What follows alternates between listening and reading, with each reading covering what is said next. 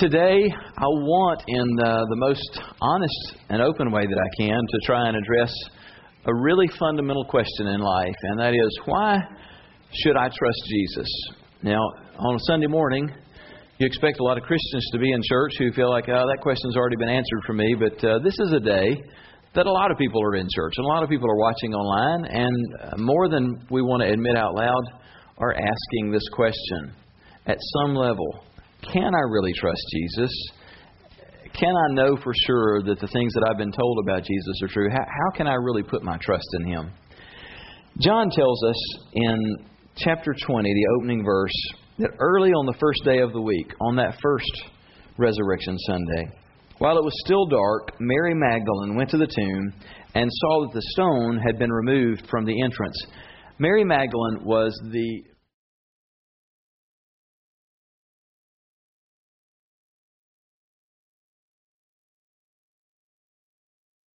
She had major problems. We don't know what all was wrong with her, but we know that she had seven demons cast out of her. We don't know what all they had done to her in terms of sickness or mental illness or just, you know, torment, whatever. But she was jacked up. We can just say that. She was she was messed up and Jesus set all that right. And she was just so transformed because of that. She loved Jesus. And on that Sunday morning, she had been through all of the terrible emotional roller coaster and just bottomed out like everybody else on Friday to watch the one that she loved so much as he was tortured and then eventually nailed to a cross and hung there for six hours outside of Jerusalem as he bled to death and was then stabbed brutally with a spear to, to make sure that he was dead. And she watched him be buried. And through the Sabbath, that dark, dark weekend, it just obviously was on her mind. What could she do to come as one final notion, one final act, pay some kind of respect to Jesus? And it occurred to her to go and to properly embalm his body for burial. And so she went to the tomb on that Sunday morning. And the one thing that you can count on is this that Mary believed about Jesus what most of the world, what much of the world believes about Jesus that he was a good man he was a great leader, an unbelievable, unparalleled example, that he was a great prophet from God, that there was something special about his life that he brought to the Jewish people and, and to the Roman Empire. He brought something that was so lacking and that was so desperately needed in terms of compassion and a heart for people that he embodied all that has ever been good in humanity, that Jesus was all of that. But you can also be sure of this that she believed that Jesus was dead and that he would stay dead. She didn't come out of curiosity to see if something exceptional had happened that Sunday morning. She came because she knew his body was dead and decaying. And she brought a lot of spices and some ladies with her to help her go in and take care of his body as it was decaying there in the tomb. And her expectation was only one thing that the dead man she saw taken off a cross on Friday was still going to be in a cave, lying there cold and dead on Sunday morning. Now, most of you know the, the Jesus story. Most of you know the Passion Week story. In case you don't, I'll just remind you of the key events of this week. And it's striking to know that in all of human history, without anything that even runs a close second or, or close third, the two most significant events in all of human history happened in the same week. They happened on Good Friday and on the following Sunday morning. But Holy Week and, and all of the stuff that, that came to a head that week, it really began on Sunday when Jesus and his closest followers arrived in Jerusalem. And it was not a subtle, we're going to slip into town kind of moment. And the disciples had been dreading this. They, they had been sort of slowly on a march from way up to the north, working their way to Jerusalem. And the disciples did not want to go to Jerusalem. In fact, the last time or two that they had gone into Jerusalem, it had been against their wishes. In fact, the whole thing of having to go back and raise Lazarus from the dead, that whole story, you know, the disciples were like, we ain't going back to Jerusalem because we know what's coming there. Somebody's going to die. Somebody's going to get hurt. It's going to be bad news. The religious leaders are so mad. They're so upset and and so uh, jealous, but it goes way beyond that, that something really terrible is going to happen. And you remember how in John 11, finally, Thomas is the one who spoke up and said, Look, let's just all go die with him there. And they actually made it in and out without anybody getting killed. So they're like, let's never go back to Jerusalem again. Bad stuff will happen there. Well, Jesus now for months has been saying, for six solid months, since Caesarea Philippi, has been saying, we are going to Jerusalem, and there I will be arrested by the chief priests and the elders of the people. I will be murdered and I will rise from the dead. He didn't tell it in a parable form for six solid months. He just he completely took the cover off of this thing and said, "Here's exactly what's going to happen. I want you to understand what is coming." So when they marched into Jerusalem, you can imagine their hearts were just racing. It's like, "Oh my goodness, it's coming. Something big is coming." And boy was it. But it was really bizarre because on Sunday, instead of a big showdown, what you get is word has come in advance of Jesus into the holy city, and the crowds come out, and they're just going bonkers. It's like a sports team coming back after winning a national championship. They're like, whoa, whoa, it's Jesus, the Messiah, because they believed that he really might be the one sent from God. And of course, they believed that that meant he's going to come in and kick these sorry Romans out of here, all the Roman soldiers and their taxes and the oppression is going to be gone. So you come on in and you claim your throne, and we'll follow you. Make it happen. That's what they're expecting. That's why the whole thing of Palm Sunday and they're laying their coats and their palm branches down for him to pass over on those as if it's a red carpet being rolled out for him. And he comes into the city and he doesn't do anything resembling what they had expected. Instead, he marches to the temple. Now, when I say temple, don't think in terms of the little building that's at the center of that. Remember, the temple is surrounded by these huge concentric courtyards that basically had been transformed, a terrible thing, but had been transformed into huge open air markets. And what happened there wasn't anything resembling worship. What was happening there was two things it was the buying and selling of animals and the exchange of money because it's Passover week, and so uh, religious pilgrims from all around the Mediterranean have converged on Jerusalem as they would every year for the different festivals. And they're coming to the temple because it's there that they need to offer their sacrifices and give their gifts to God, is what they're thinking. And so the religious leadership the chief priests and the, the ranking people around them, they are like mob bosses in you know over the casinos in Las Vegas. They have turned this whole thing into a gigantic money making outfit for them. Here's what they've done. They've said, first of all, all of you who've come from foreign lands, God doesn't want your foreign money. You can only use our Jewish currency. So you have to come, it's like at the airport, you know, when you go to a foreign country, you've got to come to the currency exchange, but we are going to sock it to you on the exchange rate so we make a bunch of money. And oh, by the way, the sacrifices that you've come to offer, don't bring your animals because our priests are instructed to reject them and say, oh, that is not an animal without blemish. We see a problem with that. You're going to have to purchase your sacrifices here, and guess what? They're going to be greatly inflated in price. You'll pay twice as much for, you know, a, a goat or a ram or whatever. Why? So that the the leadership, the crowd in charge, gets lots of money out of this deal. So when Jesus marches into town, he goes right to the heart of the matter. And, and he just announces out loud, you know, this is to be a house of prayer, and you've turned it into a den of robbers. And he planted a whip, and he just went off on them. I mean, th- this would have inspired Madea right here. What he, you know, instead of saying Jesus went Madea, Madea would be, you know, paled by what what Jesus did when he kicked over the tables and the and the benches, and he used his whip to run all of these people out of there. That moment sealed the deal. He had made the religious leaders mad up to that point. They were jealous and they were trying to figure out a way to kill him. At that point, this would be the equivalent of you go to Las Vegas this week and you go in and wreak havoc in the casinos so that it's shut down and their money flow stops for even a day. And you see how long you keep breathing. You see how long you're free to, to roam in and out of the casinos. It won't happen. You will disappear. Well, they determined that day Jesus has to disappear. He has to die. That's at the beginning of the week. Well, by Thursday, a plan has been put in place involving one of his 12 closest followers. And on Thursday night, they've orchestrated things so that they know where he loves to go and pray with his disciples. And so they've gotten inside information that he's at the Mount of Olives just across the Kidron Valley, about a half mile outside the city. And they put together a a band of armed men with torches and spears and swords, and they go out and by force they take Jesus. And there's this one little brief moment of confrontation where Peter pulls out a sword and tries to make a fight of it, and Jesus makes him put it away. And in that moment, all of the followers of Jesus run scared into the dark. I mean, it is a moment of total panic and chaos. One of the writers, describing probably himself, describes where one of them, in trying to get away, is there's just you know people clutching for you know who's with him and we're taking you to, and he says he literally had his clothes torn off him and runs naked into the darkness. It's that kind of chaos and terror. They carry Jesus into the city through the course of Thursday night. He's carried in front of every political and religious leader that you can think of, put through essentially seven mock trials, very brief trials that weren't even true trials.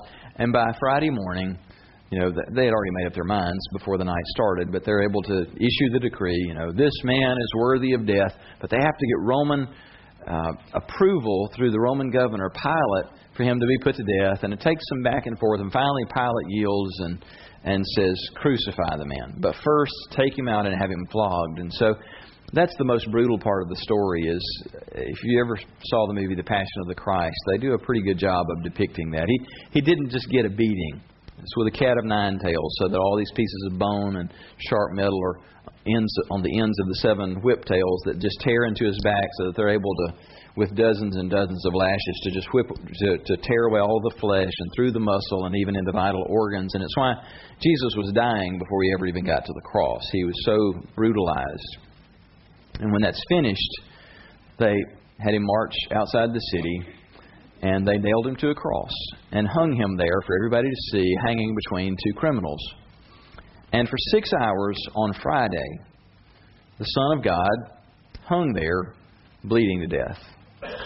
At noontime, it turned dark and just weird stuff going on as, as he's hanging there. And finally, at 3 o'clock, Jesus breathed his last and he gave up his spirit. And crazy stuff happened when that happened. The earth began to shake and tombs were opened up and people that had been dead suddenly are alive and the veil of the temple is torn in two and even the centurion overseeing the death of Jesus is going, Wow, this guy must have been the Son of God. Well, it's three o'clock in the afternoon, and at sundown, these being Jewish people, the Sabbath begins. And so they can't do any work whatsoever. So it's a particularly holy day that week, and so they they want to get rid of all these dead bodies. So we've got to get Jesus down and get these criminals out of sight. And uh, normally the, the Romans would leave bodies up for days or weeks at a time because they wanted to make a statement. They wanted the Jewish people, whoever the conquered people are, to have to look. And every time they see them, it's like, you just remember. You remember this is what Rome does to people who don't obey. So normally they would have all three stayed on the hill, but it's a special holy day, and that wouldn't be tidy, you know, to have nasty bodies hanging up there. So let's get those down and out of sight so we can have a pretty holiday. We need, we all need a pretty Passover. And so they go and they ask for uh, the body of Jesus, and it's a, a very peculiar thing that they actually were able to bury his body because, and you may not know this, but in ancient times it was against the law to bury a crucified body. The reason for that is that it was part of the, the sentence. You not only were crucified, but you knew, and the family knew, this body cannot be buried. It's just part of the deal. There's going to be no closure. This body is just going to have to stay exposed until the animals eat it or until it rots. This is a part of how Rome flexes its muscle and punishes people. So, two close friends of Jesus uh, went in and begged for his body. The only way you could get around this whole thing of not burying a crucified body is you had to pay off the leadership. And so they more than likely didn't beg with empty hands. They almost certainly had to go in and pay substantial money to get the body of Jesus. And now they've got to do this before sundown. So they hurriedly embalm the body, they wrap it up, and they take it to Joseph of Arimathea to his tomb. And they're going to let Jesus borrow the tomb. That sounds weird to us. There are caves everywhere in this part of Israel, and this is one of these little shallow caves. And you don't use a tomb long, long term. The way that they did it in ancient times, you stick a body in there and you leave it for however long, two or three years, until the body completely decays. And then you go in and you take the bones out and you put them in a little bone box, a little ossuary about the size of a small ice chest. And then you would take that and give it to the family. So the plan most likely would have been to come back in a couple of years, collect Jesus' bones, and go give them to Mary or somebody in the immediate family. That's the plan. So on Friday evening, they're going to they're going to see his body for the last time for a very long while, and eventually they'll come back and collect the bones. the last thing they do, Joseph and Nicodemus, is take a gigantic stone and roll it over the mouth of the tomb, knowing this is the last time that we'll see the face of our Lord. And they walk away Friday night as the sun has set. Hearts probably heavier than they've ever experienced in their entire lives. And the one thing that they know Jesus is dead, and dead men stay dead. But on Sunday morning, Mary has come. Mary Magdalene. She's come with a bunch of spices and some friends to help her to embalm the body of Jesus. Which, by the way, kind of begs a little question of why did she come to to bury uh, to, to embalm an already embalmed and buried man? And the only answer I can even hope to offer is because she was a woman, and she's probably thinking all weekend, it was a couple of men who did it, so I know they didn't do it right. I'm going to go back and do this thing right. I don't know. It's my best guess. You figure that one out. But she goes to do what has already been done. But she doesn't come to see a miracle. She comes to take care of a dead body. Now, I would just dare say that Mary loved Jesus more than any of us. As much as we raise our hands in worship and say, We love you, Jesus, I just think Mary loved Jesus more. And part of that is because of what Jesus had done very personally in her life. Part of why I say that is because Mary is going to the tomb 36 hours, more than 36 hours after he has died. And she is going to unbury Jesus and unwrap Jesus and finish embalming his body. And I'm just asking you, who would you do that for?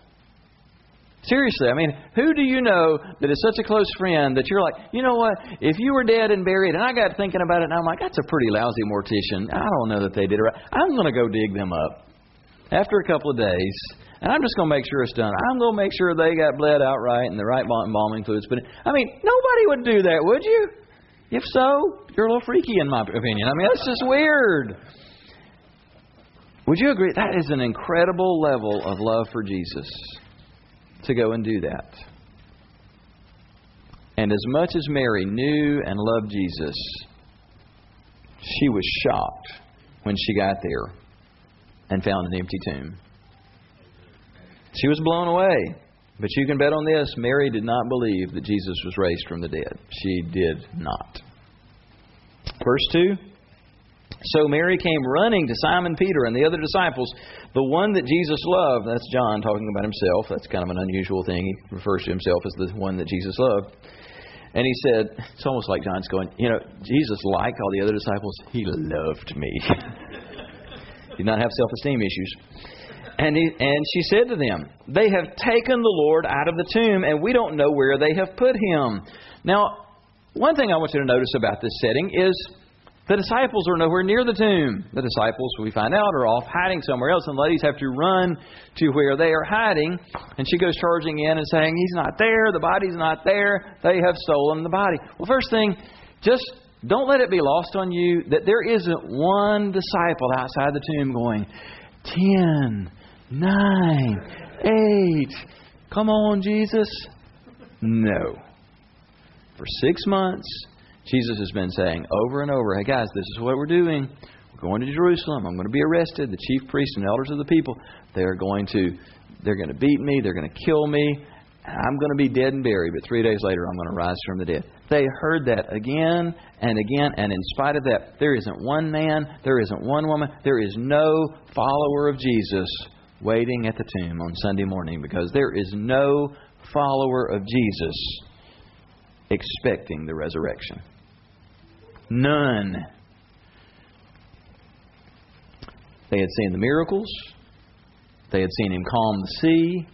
They had seen him cast out demons. They had even seen him raise the dead. And they believed what Mary believed that this Jesus, he was such an incredible man. He was such a powerful example. He was such a great teacher, such an extraordinary human being.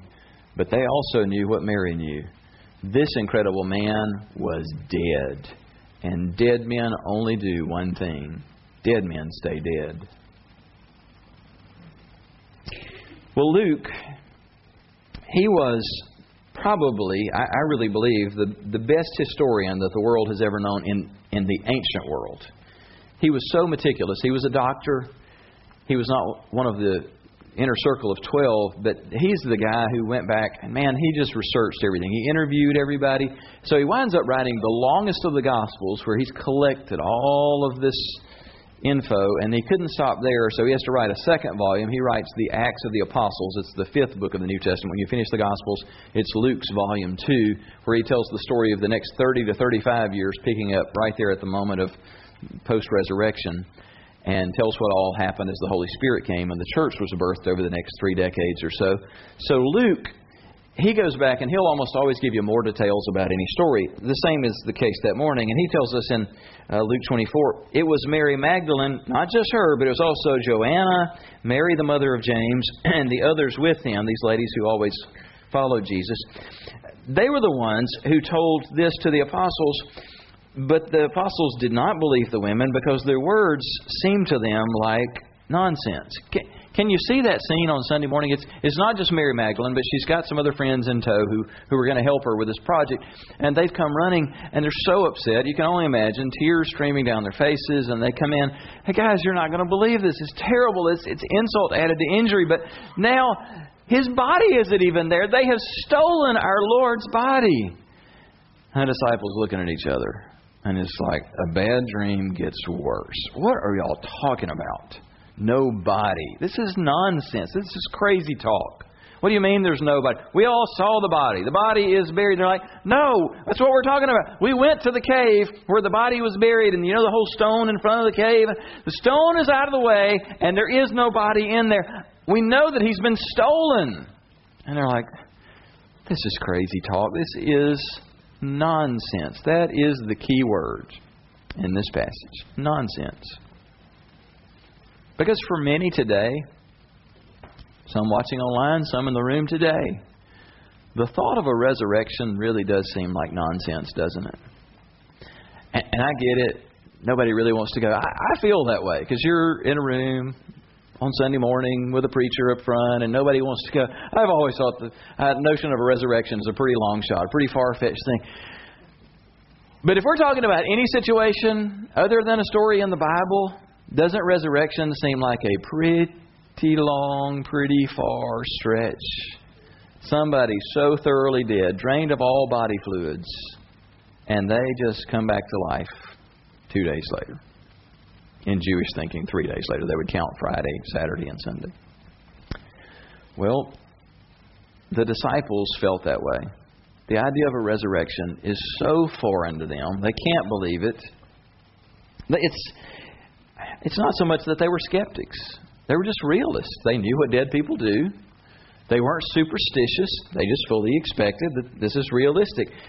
The movement is over, it's done. It died on Friday. And I, need for you to let the weight of that set in.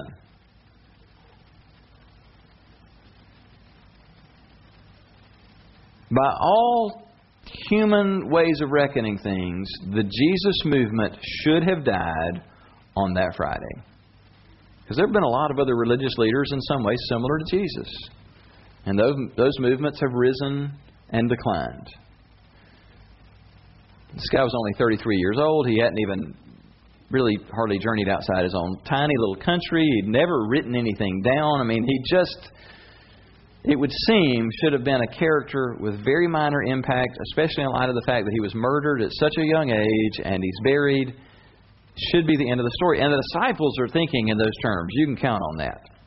You can imagine the conversations by Saturday night. You know, it's like, you know, so what are you guys going to do? Oh, we're going to go back and see if we can get our fishing boats back and go back to doing what we know. I mean, we know how to fish. Nothing else. We'll go back and we'll fish. It's been a good ride, guys. It's a terrible ending. But it's been a good ride. We enjoyed the time. We're going to lay here till the heat's off. We're probably going to have to stay here for a few more days because we do not want to be seen in the streets. When people stop talking about Jesus and the next story comes along, the next time an airliner goes missing or something, you know, there's another news story, we'll we'll slip out of town. That's the plan. Verse 12 Peter, however, got up and he ran to the tomb, and bending over, he saw the strips of linen lying there by themselves, and he went away wondering to himself what had happened. This is Peter, the rock. That's what Jesus had named him. You are the rock. I mean, Peter is the one, everybody knows when Jesus is gone, it's all going to fall to Peter. Yeah, I mean, there's the, the 12 and there's the inner three. But look, in every situation that Jesus isn't there, Peter's in charge. He is clearly the leader of the group. And oh, by the way, it is how it's going to play out. Peter is going to be, for the coming years, he is going to be the central leader in the church. That's why the Catholic Church points back to him and says, There's our first pope. Peter was such a central figure. Well, I just want you to notice this about Peter. Peter, being the fiery hothead that he was, he ran out there, most likely trying to figure out I want, if somebody's been messing with Jesus' body, I want to know who's been messing with it because I'm going to kick his tail. And he goes charging out there to see who's been messing with the tomb. And he looks in, and there's no body, and there's no one around to pick a fight with. And he just walks away going, Well, that's weird. You know, part of what's weird is the grave clothes are there. I mean, it's one thing for people to be grave robbers, but we didn't put any any loot in the tomb with Jesus. We just wrapped him in some cloths this is creepy because they not only didn't come in and steal gold and silver, they didn't even take him out in the grave clothes. They stripped him. I mean, gross. It's like if you're going to go steal a body that's decaying, bring some more clothes to wrap him in. Bring some glad garbage bags to put him in. Good night. Don't don't strip him down naked and bring him out like that. That's just creepy. So we're not surprised that Peter leaves wondering to himself, "Ooh, what happened?" I just want to say if you are a skeptic this morning, I'm not saying that in any condescending way.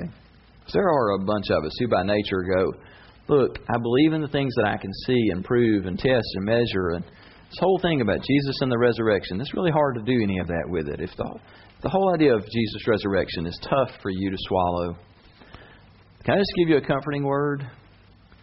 There isn't one single original follower of Jesus who believed in the resurrection. Not one. If they did, they would have been at the tomb. If they did, they would have celebrated when Mary came in with the news. None of them believed in a resurrection. Not at sunup on Sunday morning. Now, something's going to happen that day that's going to change it for all of them.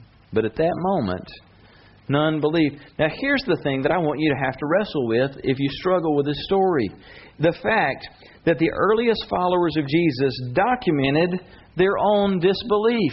This is a huge deal. If you're a person like I have been at a time in the past where the whole thing of how do I know what to believe in this? It's a really old story. How do I know how to file this away and what to believe about this? Okay, this is a huge, important point. The people who recorded the story, the ones who were there, they tell a story that, if it's fabricated, makes no sense. If Jesus is dead and gone, the movement's going to fall completely on their shoulders. This is clear. By the way, how it ended up playing out, that's still what happened. It fell to their shoulders. The movement lives or dies with the inner circle of Jesus. And so, okay, if Jesus is dead and gone, we've got to tell the story in a way where Jesus just passes his stuff on to us, and now it's our job to make this even bigger and better. So we got to make sure that we paint the story right. Absolutely, you're going to paint yourself in the picture as being able to say, I tell you what, it was a tragic day when they killed a good man. You know, it's like in our lifetime, you know, if we want to say it was a terrible day when they killed JFK or when they assassinated Dr. Martin Luther King, or you know, who, whatever figures. It was, it was a it was a terrible day, but what they stood for didn't end the day that they died, and we carried that message forward. And here's what we've done with it. If you're going to tell the story that way, then you've got to say, "But we believed, and we stood with Him because we believed in Him." And ultimately, if you're going to weave this story as a fabrication, you can't paint yourself as being the ones who ran into the darkness scared to death. You can't paint yourself as the ones who were hiding in a room, who don't show up at the tomb. You can't paint yourself as the chief leader of the group, being there kind of hiding as they've arrested Jesus, and it's like, I'm going to see if I can slip in with the crowd and nobody notices. And when a woman comes along and says, I know you. I saw you out there with him in the garden. You're one of his followers. Oh, no, I don't. You are mistaken. I am not whoever you're thinking of. No, that's not me. No, you, you, your voice, your, your accent, that gives you away. You're a Galilean. You are one of his followers. Oh, no, ma'am. You, mis- you are mistaken about my accent. I have never known the man. Somebody else, uh uh-uh, uh, we know you, buddy. You're a Jesus follower. And now cursing, cursing Jesus. I don't know that blankety blank man. You do not paint a picture that looks like that. Not if the movement's going to fall on you. Nobody's going to follow you. Nobody follows that guy. You paint a picture on Sunday morning where you're all at the tomb This is it, guys. He told us three days later the sun's about to come up. Listen, do you hear anything? I hear some rustling around. I think something's going on. It's going to be good. Come on, John, get out your guitar. Get kumbaya going. It's going to be a high, holy moment. Woo, light your candles. Here he comes. No. I guarantee you, you don't write a story where you're all in hiding. And certainly in the ancient world, you don't cast a little group of women, sinful woman at the head of the group, as kind of the heroes of the story, that they're the only ones who have enough gumption, backbone, faith, whatever you want to call it, left that they go to the tomb before dark. You would not paint women. There's only one reason to tell the story that way. When we ask the question that I've asked in your outline, so, you know, why would four gospel writers present Jesus' closest followers as being confused, bewildered, and afraid? There is only one reason you would tell that story that way when you're telling it firsthand. It is because you were confused, bewildered, and afraid, and you just decided to write the story straight up the way that it happened. Scholars today, modern scholars who are text critical analysts, you know, they, they don't have to be Christian they're just experts at analyzing ancient literature and you know determining what's accurate, how it lines up, and what's mythical, what's fable. People who go back and study the scriptures come to this conclusion again and again that the gospels and the message of the resurrection absolutely have the clear ring of truth because of this. Anything that's mythical, fable in, in nature, a couple of things you can count on. That the people who are writing themselves in the story always shed themselves in a great light. They are heroic. They have giant faith. They have giant powers. They, they do amazing things. And the, the guys who wrote the story describe themselves again and again. At times, they almost look like spiritual keystone cops in the story where Jesus is constantly going, Guys, how much longer are we going to have to put up with you? Do you still have no faith? It's because they're telling the story straight up. Through the central events, the crucifixion and the resurrection. And they're like, Yikes, let's get out of Dodge. Go hide in the darkness. They're running away. You don't write the story that way unless it happened that way. Only one reason to tell it that way. Only one reason to share that kind of weakness, that kind of fear and confusion, if you really were that afraid. Now, one of the things that I want you to consider about this is that today, 2,000 years later, we still know of this Jesus. We still speak of this Jesus. He is the best known figure today of anyone in the world. Think about that. He's better known than our president. He's better known than Vladimir Putin. You name it. You pick anybody in history, there is no one as well known as Jesus. He didn't ever write anything down that we know of. He never led an army. He never fought a battle. And he never traveled outside a tiny, tiny little area in the Middle East. And he's the best known figure in all of human history. Now, let me ask a question. Why do you know of Jesus? And you may say, well, because of my mom and dad, and they took me to church. Yeah, but I'm saying think beyond that. Why did your mom and dad know of Jesus? Why, why does anybody know of Jesus? Well, the answer really boils down to this you know about Jesus not because of what he taught. That's not why you know about him. You know about Jesus not because he did miracles. You know about Jesus because he rose from the dead. The same people who were so skeptical and afraid and so certain that this good man, this great teacher, was dead and going to stay dead, were completely transformed and had a very different message because of what happened on that Sunday afternoon and in the six weeks that followed. This Jesus that they couldn't find, that they were so distressed to watch die, and even further distressed to know that his body had been stolen, were blown away when, as they are as we go on to find out later in the story, Sunday afternoon, they are back behind locked doors. They're not out there saying, let's roam around and see if maybe Jesus came back to life. Mm-mm. They said, let's get back to the room. Let's lock the door. Behind a locked door, and then Jesus shows up. Okay, that is double whammy right there. First of all, there's supposed to be 11 of us in the room, and now there's 12, and the door is still locked. And the really scary part is, number 12, we watched him die two days ago. Anybody uptight at this point? It, it scared them to death. That's why Jesus' first words to them is, "Hey guys, don't be afraid." Because right now they're probably needing to change drawers. It's a it is a disturbing moment.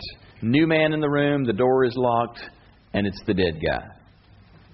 That's what happened Sunday afternoon. The reason you know who Jesus is today is not because he was a good teacher. A bunch of good teachers have come and gone, and with their deaths and the deaths of the generation that they impacted, the movement died. The Jesus movement not only hasn't died in 2,000 years, how striking is it to know that within the first hundred years, it went from a few little people who could meet in one upper room to the point that within a hundred years, one out of 22 people on the planet knew and trusted Jesus, and today, one third of the planet, well beyond 2 billion people, openly confess Jesus as their Lord and King. The movement is gaining momentum 2,000 years later. That doesn't happen because he was a good teacher. It doesn't happen because his teachings are still sound today, though they are. It doesn't happen because he did things others couldn't do. It happened because he rose from the dead. And in case that's not a real convincing thing, let me point you back to where I, I take that from. Peter and these others who were so scared and who just looked so bad in the story are radically transformed. They get to spend six weeks with Jesus. Not just with those 12, but Jesus appears to lots of people. At one point, he appears to 500 people at one time. And he's He's not like some mystical figure who sort of fades in and he's gone like a puff of smoke. No, he would show up and say, Come on over here and talk to me. Go ahead. You can put your hands in the nail holes, my hands and feet. See that great big gaping hole? That was the one from the spirit. Put your fist in there. Feel of it. I'm here. I'm not a spirit. I'm alive. Give me some fish. I want to eat with you. I, you know, I want you to understand. I am alive from the dead. You're not having a dream. I mean, he appeared for six weeks, just right and left to all these different people. And these people hit the streets after this. And you know what they did when they hit the streets? They told everybody who would listen. That they didn't tell them what Jesus had taught. They did not run around and go, Hey guys, we want to tell you about Jesus. You remember the Sermon on the Mount when he said, Blessed are the poor in spirit? Eh, they didn't talk about that. They didn't say, Hey, do you remember the story that he told about the prodigal son and then his older brother, how jealous? No, they didn't tell that story. They didn't tell any of those stories. They went to the streets and day after day, they told one story this Jesus, the Jesus that everybody's talking about, he was crucified right here outside of Jerusalem. He was buried, and we have seen him. He is raised from the dead. God raised Jesus from the dead, and we are witnesses to this, and that's why you know about him. That one reason is why you know who Jesus is 1,987 years after he died is because he didn't stay dead. He was raised from the dead and he still lives. That's why you know about him. Now, we all know the story, or many of us know the story of what happened about 10 days after Jesus ascended back into heaven. And they got to watch him do that. How cool was that? That they actually watched him take off like a rocket.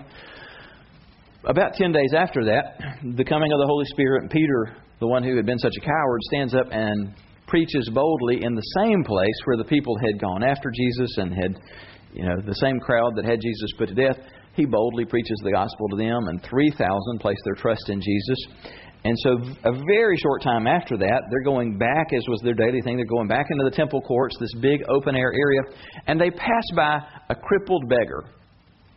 They see this guy every day. Everybody in the city knows him because he's been there for he's been crippled since birth. So there is no welfare or um, disability check. So he just has to beg for a living. So they're passing by and he's shaking his cup at them, and and they look down and Peter says, You know, I don't have any silver or gold for you, but I will give you what I have.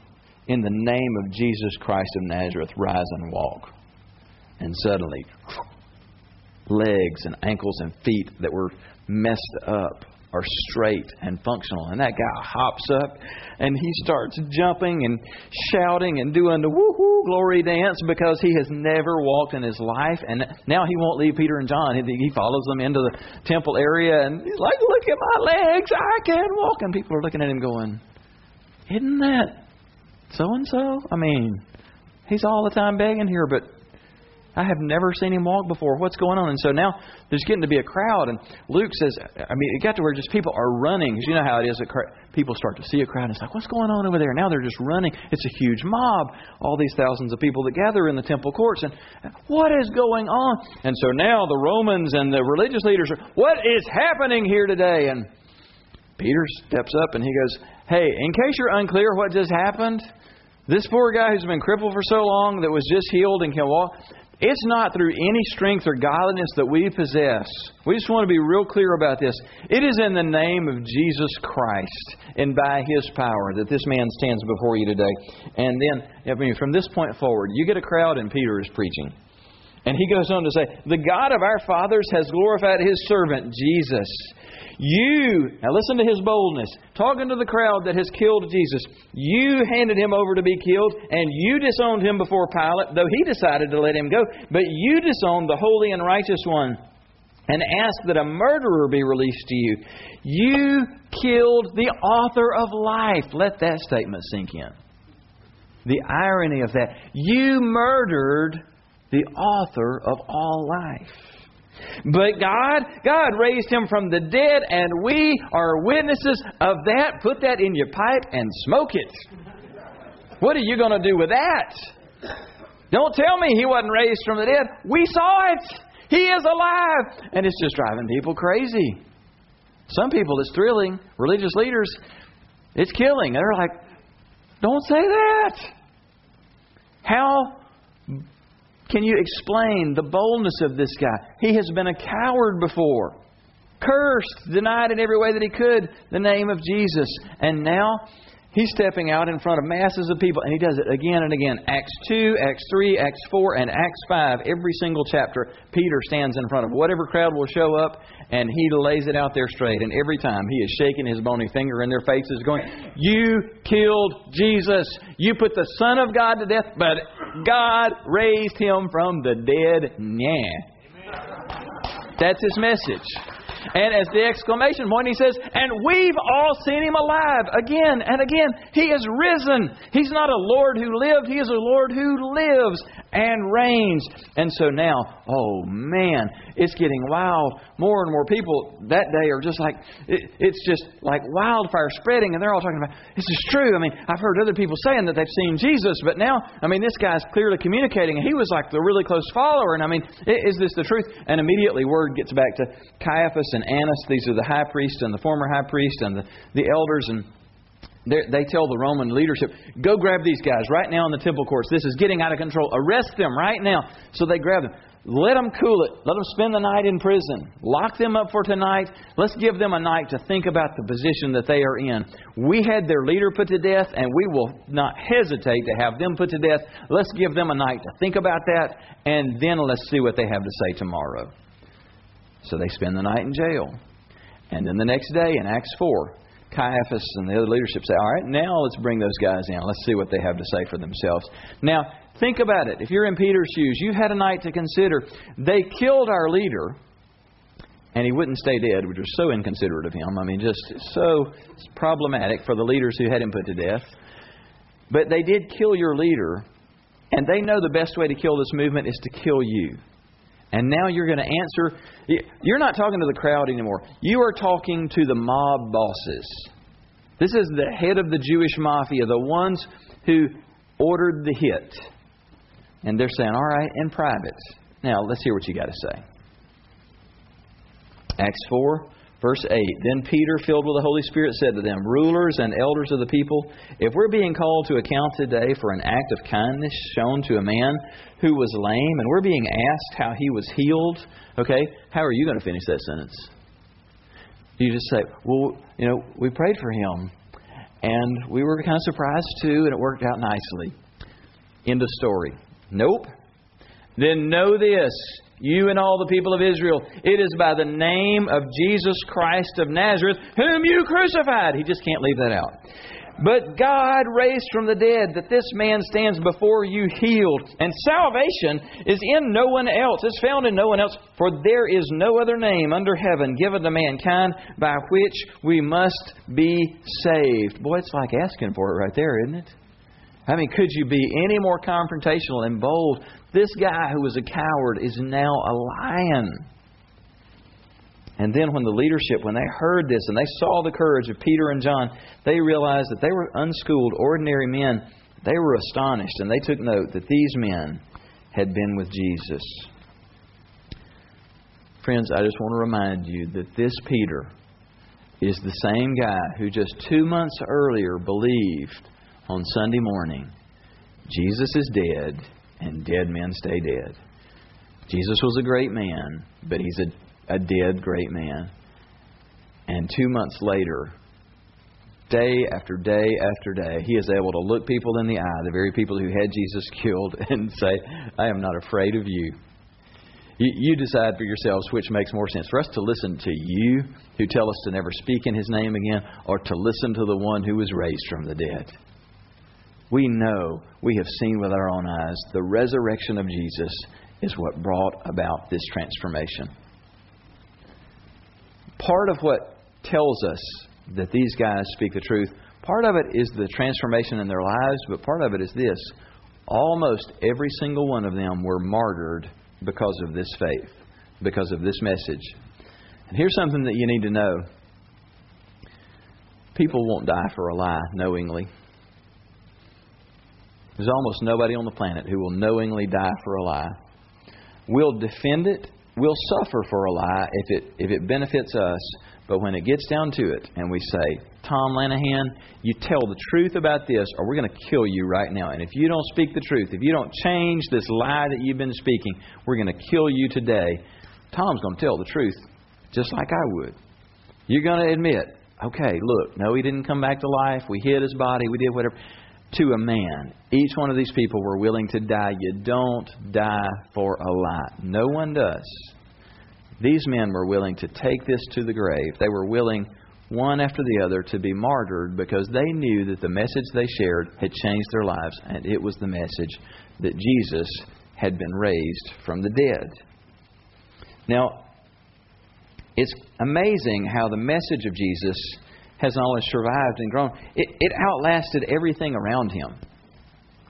I mean, think about it. It not only outlasted the leaders who put him to death, but it outlasted the Roman Empire itself by a long shot. Why? It wasn't his teaching, it wasn't his miracles, it was the fact that he rose from the dead. Today, Jesus stands at a unique place in the world in that every religion essentially wants a little piece of Jesus. Have you noticed that? It's a really kind of striking thing. I mean, in a day and time when it's like, well, everybody finds their own way to God. Okay, that's foolishness in and of itself, but that's another story for another day. But it's kind of interesting how all these other religions that are going to be their own way to find themselves to God, they all want a piece of Jesus. Jesus stands as such an extraordinary figure that it has almost become universal now that the world goes, okay, we get it that Jesus was this character in history and that he taught these things and he did these things. Because, by the way, can I just, I, and I don't expect uh, some people to accept this because I said it, I really don't expect you to. I'm just going to tell you the truth about it. Solid scholars no longer debate the historicity of Jesus, what he did and what he taught. They just don't. I mean, you can find foolish people who are pseudo intellectuals who will try and say, well, we don't know if Jesus lived or did. Trust me. I'm not just talking about Christians, just decent historians. They don't debate this. He is the most thoroughly chronicled character in ancient history, and the accuracy of the scriptures. If, if you do the textual analysis, you will find there is nothing else like it. He was this character in history. He was a rabbi in Palestine during this time frame. And the world, by and large, gets that and has bought that. World religions look at Jesus and they say, well, we certainly want to incorporate Jesus into this. I mean, Islam, the second largest religion in the world, they absolutely want some Jesus. They include Jesus in their story. I mean, like, how are you going to oppose Jesus? Who's hating on Jesus? Seriously, what are you going to pick out about Jesus to hate on? I mean, it's pretty impeccable there. So, all right, we all want some of Jesus. But here's the problem we wind up in two groups. I want you to just picture it this way, and I've laid it out in your outline this way. Now, on the one side of the page, you've got a lot of the world who believe things about Jesus. We believe about Jesus that he did these things. We, we believe that Jesus was a good man. We believe that Jesus had great teachings. We believe that Jesus was a fine example. We believe that Jesus was a rabbi who was murdered at the hands of the Romans and the Jews. These are facts that are known about Jesus. This is not really stuff that's up for debate anymore. It's just so well chronicled. We've, we've seen this. It's, it's absurd to think that this is a made up character that has had this impact. We, so, okay, we've got all these people. We believe these things about Jesus. But then there's this dividing line, and then there are a lot of people on the other side of the line. And the difference with this group of people is we do believe all of those things about Jesus, but we have stepped across the line that it's not just believing things about Jesus. We have come to trust in Jesus. We don't just believe about Jesus that he lived, we believe that he lives.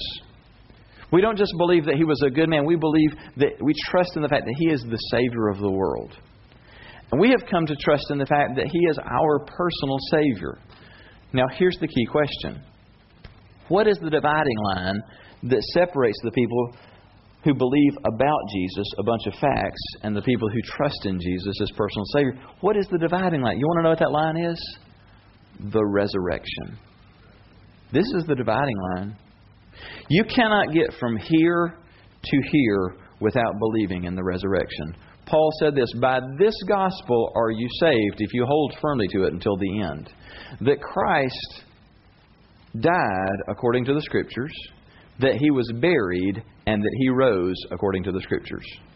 And you can't be saved without that.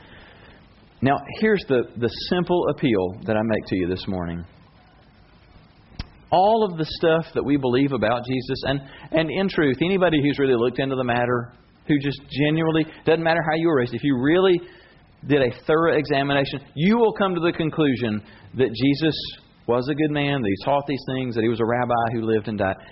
That's the stuff that isn't really up for debate. You're going to agree on that. But the reason that you know those things is because the same people who told you those things said Jesus rose from the dead. He wasn't just a man who taught good things. He is the man who came back from the dead and validated everything that he said with his resurrection. So here's what you have to ask yourself How do I get to accept anything about Jesus as true and not accept the most important thing about Jesus that is the defining issue? He was raised from the dead. You see what I'm saying?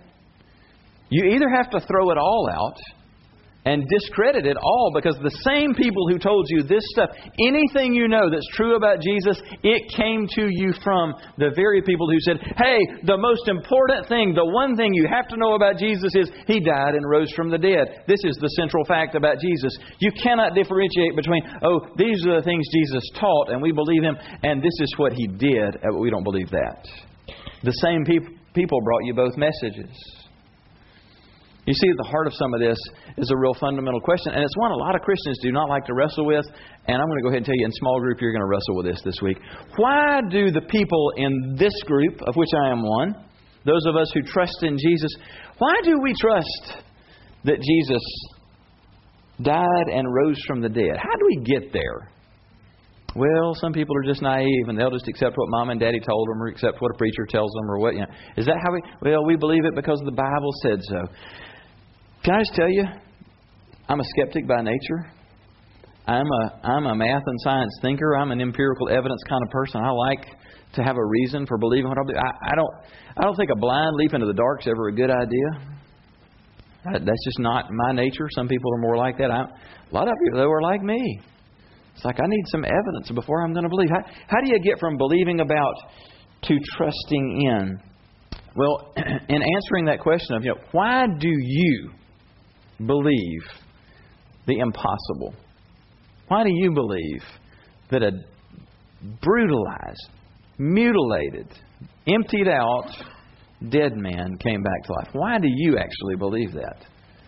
Here's what you can't answer with I believe it because the Bible says so. Well, to a skeptic and a seeker, as precious as the Bible is, the Bible is a very old book. It's a collection of ancient writings. It is a very unique collection. It, it does, even in, in literature, it stands as very unique. But it's still it's a very old book, and books don't talk. So why do you believe? How do you get to a point of trusting in? I don't believe it because the Bible said so. I'll tell you why I believe it. I believe it because Matthew said so. Matthew's not a book, Matthew's a man. Matthew's a man whose life was changed He's a man who spent time with Jesus, and he is a man who saw Jesus raised, and he declared it to his death. I believe it because Mark said so. Mark saw the reality of this. He experienced these things, and he was the closest associate of Peter and wrote down what Peter preached. I believe it because Luke said so, and he was the best historian in the ancient world, and he researched this, and he talked to countless people who saw the risen Jesus. I believe it because John said so, and John was as in the heart of it as anybody there. I mean, this is the guy so close to Jesus that as Jesus is dying on the cross, he looks at John and he looks at his mom and says, John, you know, my mom is now your mom. She's going to be taken care of by you. And this guy who was that involved said, I saw him. He is alive. I believe it because Peter said so. The closest friend, the man who went from coward to leader of the movement, Peter was there and he declared every chance he had, We have seen him and he is alive. I believe it because Paul says so. Paul hated the Jesus movement. He imprisoned Christians. He helped have Christians put to death. He wanted to do anything necessary. He would put his life on the line to stop this stupid Christian movement. It's foolishness. People don't come back from the dead. And he believed that until the day he personally encountered the resurrected Jesus. And from that point on, not only did he stop hunting down churches, he started planting churches, and everywhere he went, he told a different story because he met the resurrected Jesus. And I believe it because James says so. Not James the Apostle, James the brother of Jesus. what would it take for you to believe that your sibling is divine? I mean, think about all the times all the times. You just got a belly full of Jesus. Well, Jesus is always right. Thanks, Mom. You know your brother's never wrong. Thanks, Mom, for the reminder. We love Jesus. Obviously, you do. What's it going to take for you to be convinced that your brother is the one and only begotten Son of God? James became convinced of it. He declared it. He was the central leader of the church in Jerusalem, and he helped to pen the New Testament. We believe. We trust in Jesus because the people who were there came away saying the same thing. We watched him die, and we saw him alive, and his resurrection changes everything because it validates not just that he taught good things, it validates his central message. And his central message was I didn't come to be served, but to serve and to give my life as a ransom for many. I came to die for the sins of other people. And his resurrection indicates that he really did that, that God the Father accepted that. And now we can all be translated from this group that just believes some stuff about Jesus to actually trusting in and knowing the living Jesus and having Him change us so that our sins are forgiven and we actually belong to the family of God. How do you get from there to here? How do you get from believing about to trusting in? Well, it takes faith. Not blind, leap into the darkness kind of faith. It, it takes faith. And, and I get it. There are a lot of people who say, well, I'm just not really a faith person. I need, I need real evidence. Every person in this room, everybody listening and watching online right now, you are faith people, and so am I. One reason I know that's because most all of you are sitting down right now. It took faith to sit in that chair. How'd you know it was going to hold you up? You had to sit down to find out. Or here's a better example. How many of you walked to church today? Anybody? Nope. You all did what I did, didn't you? You got in your car and you drove to church. How many of you met somebody else in traffic along the way on the highway? Anybody besides me? I was doing 55 when I met some of the traffic on 181, and they looked like they were doing about the same. That's a closing speed of 110 miles an hour. We passed six feet apart from each other. I didn't have an opportunity to do a breathalyzer on them or to ask them if they got any sleep last night. I trusted that they knew enough about how to drive, that they were alert enough that they would stay six feet away from me and not kill me in that moment. We operate by faith every day of our lives. You live by faith in things that you cannot prove, but you at some point come to the conclusion look, I can either stay at home hiding and afraid and miss out on life, or I can choose to get out there and get in the car and go experience the world trusting that things are going to work out. It takes faith to experience life, and it takes faith to experience eternal life. It's not a blind leap into the dark. It's examining the evidence. And if you examine it, you'll find the evidence is rock solid. Jesus did these things. He was crucified and he was buried and he rose from the dead. And he lives today as a living Lord and he invites you to know and trust him.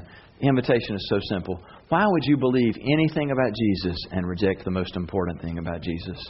Believing that Jesus was a good man, believing that he died on the cross, will not do anything for you. It won't help you one bit today, it won't help you at the judgment seat of God. But choosing to respond to that, to receive him as your Lord, to trust that he died in your place and that that's paid the price for your sin, can change everything. I want to give you the opportunity to do that before we leave today. There's nothing magical about what we're about to do, but I'm going to lead us in a simple prayer. It's a simple prayer of response. It's just a way of our hearts responding to God. And it's just declaring, I choose to believe and I choose to invite this living Jesus to live in me, to forgive me and change me. And I want to invite everyone in the room who belongs to this group, who's trusting in Jesus, to declare that again by praying out loud with me. And I want to invite every one of you who may have been on this side of the line to cross over by simply praying this aloud as an affirmation from your heart. If it's not what you believe today, you don't have to pray this aloud. You may feel a little torn about this. I want to remind you, Jesus said it only takes a little mustard seed bit of faith to bring what you need to bring to the equation. He provides the rest. Would you bow together with me as we pray right now? Would you all pray aloud together? Lord Jesus, I believe in you today. I believe your message. I believe your teaching. I believe you died on the cross for my sins. And I believe you rose from the dead. I ask you to come into my life, to forgive my sins, and to give me a fresh start. Would you take control of me? I give you today and my future. Would you lead me and use me? And I ask this in Jesus' name. Father, I thank you for hearing and answering these prayers prayed from hearts that are hungry for you, and I pray that you would seal this moment with your Holy Spirit. And we pray this with thanksgiving in Jesus' name. Amen.